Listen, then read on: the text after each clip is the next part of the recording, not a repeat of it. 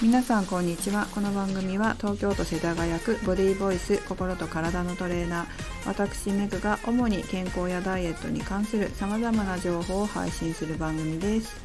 241回目の今日は早く美ボディになりたいならこれを先にやれをお送りします、えー、月曜日の毎週とまではいかないんですけれどもえー、月曜日できる時は15時から15時25分までインスタライブを行っています。先週からは足のケアとトレーニングを行っており今週も同じもの同じものではないんですけどちょっとねレベルを上げたりして行いました。ケアはですね先週と同じだったんですけれどもこれ結構重要なものなので皆さんに覚えてもらって毎日やってもらいたいなというふうに思ったので同じものをやりましたね。で、えー、それはですねインナーマッスルを使ったケアです。インナーマッスルを使ったケア？インナーマッスルのケアですね、え、4種類やりました。覚えて毎日やってくださってますでしょうか？それからトレーニングの方は3つ行いました。先週と比べて今週は強度が上がっていたのでちょっときつかったかなと思いますが皆さん頑張られました。さてインナーマッスルのケアの方から話しますけども最初にトレーニングの前にインナーマッスルのケアをすることで体の歪みを改善してくれます。歪んだまま体が歪んだままトレーニングすると歪んだまま筋肉がついちゃいますよね。なので一度緩めて体を整えてから行うためにこのインナーマッスルのケアっていうかなインナーマッスルを緩めるってことがすごく大切になります。それから関節可動域を増やしてくれるつまり体が大きく動けるようになるっていうことですね。関節が動く範囲を増やして体を動く動かしやすくなるというメリットもあります。これあのストレッチと何が違うかというとストレッチって主にアウターマッスルなんですよね。インナーマッスルのストレッチやってからやるってことあんまないんじゃない？インナーマッスルって本当にこう骨の奥骨,、ね、骨じゃないね。体の奥深いところなのでうーんストレッチストレッチやるけどもあそうね、まあ、ストレッチ自体が運動する前にやいやそれ、ね、結構議論があるんだけどあのやらない方がいいとかやった方やってもいいとかいろいろあるんだけどストレッチっていうのはやってもいいらしいのね。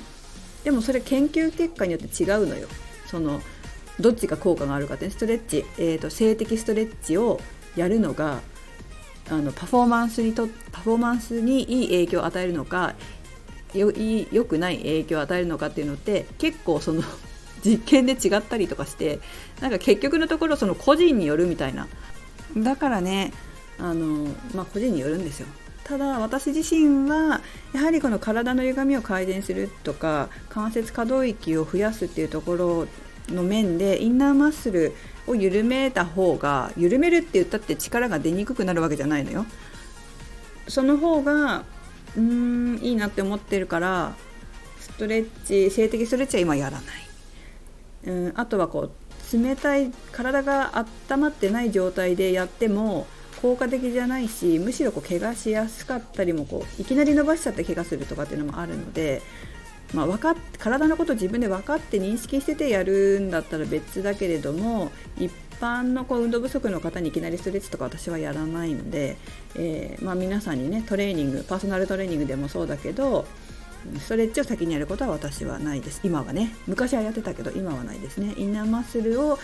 あ緩めて体を動かしやすくして歪みを取るってことを先にやりますのでまあうんとちょっといろんな種類があるの。いろんな種類のインナーマッスルのエクササイズがある中の一つ。これそれは何でそれを選んだかっていうとそのえっ、ー、とねインスタライブに出てくれるくださってる方にはこれをやってほしいなって思ってるからそれを選んだ。ですけどもね、まあ、これちょっと寝る前にでも必ずやって習慣にしてちょうだいねって言いたくて、まあ、今回4つの種目を選びました。それからトレーニングの方は、まあ、足回りなので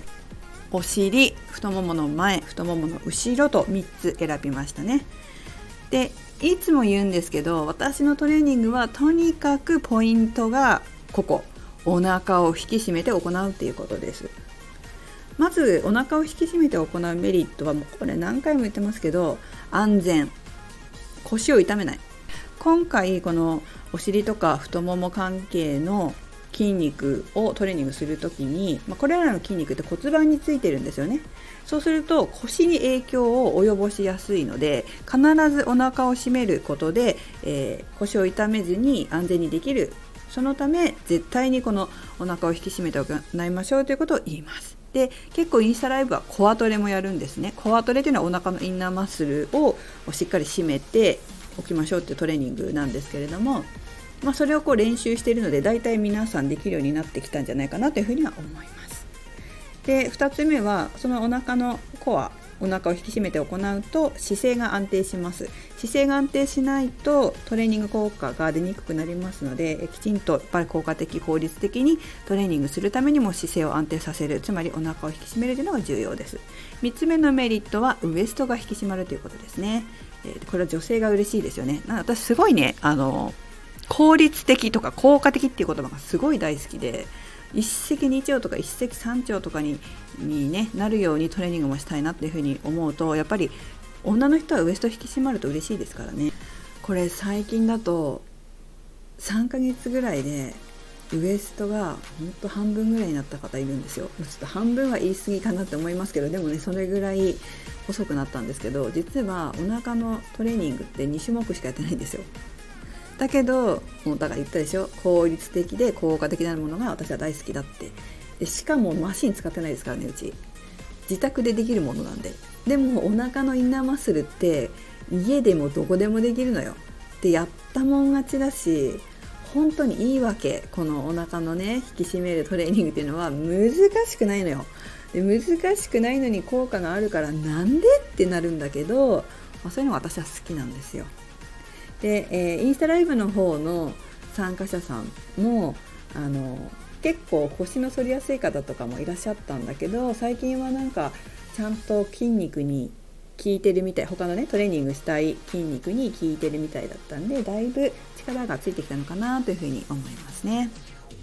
まあ、見えてないんでねインスタライブって一方的なんであのどんなフォームでやってるかわからないからパーソナルトレーニングと違ってねあの実際にこうできてたら丸できなかったら×ちょっとなんかあったなと思ったら三角みたいなのをコメントくださいって言ったりすることがあるんですけどそこのコメント見てると皆さん丸くれるので結構ちゃんと効果的にできてるんだと思います。いいですね。まあこんな感じで私のトレーニングというのはインナーマッスルを大事にします。今日ツイッターでですね日本治療科研究所の方が、まあ、解剖学のツイートをされてるところなんですけども肩のインナーマッスルの話を投稿されてたんですね、まあ、肩のインナーマッスルっていうのは鍵盤とかローテータカフなんても言われますけれどこのインナーマッスルっていうのは関節を安定させる働きがあるんですね、まあ、お腹も安定させますよね。だからすごい大事なんです。でも運動が好きな人だったり運動ができる人っていうのはインナーマッスルのケアとかトレーニングを避けることが多いんですよ。では嫌い？嫌うっていうかね。なんでかっていうと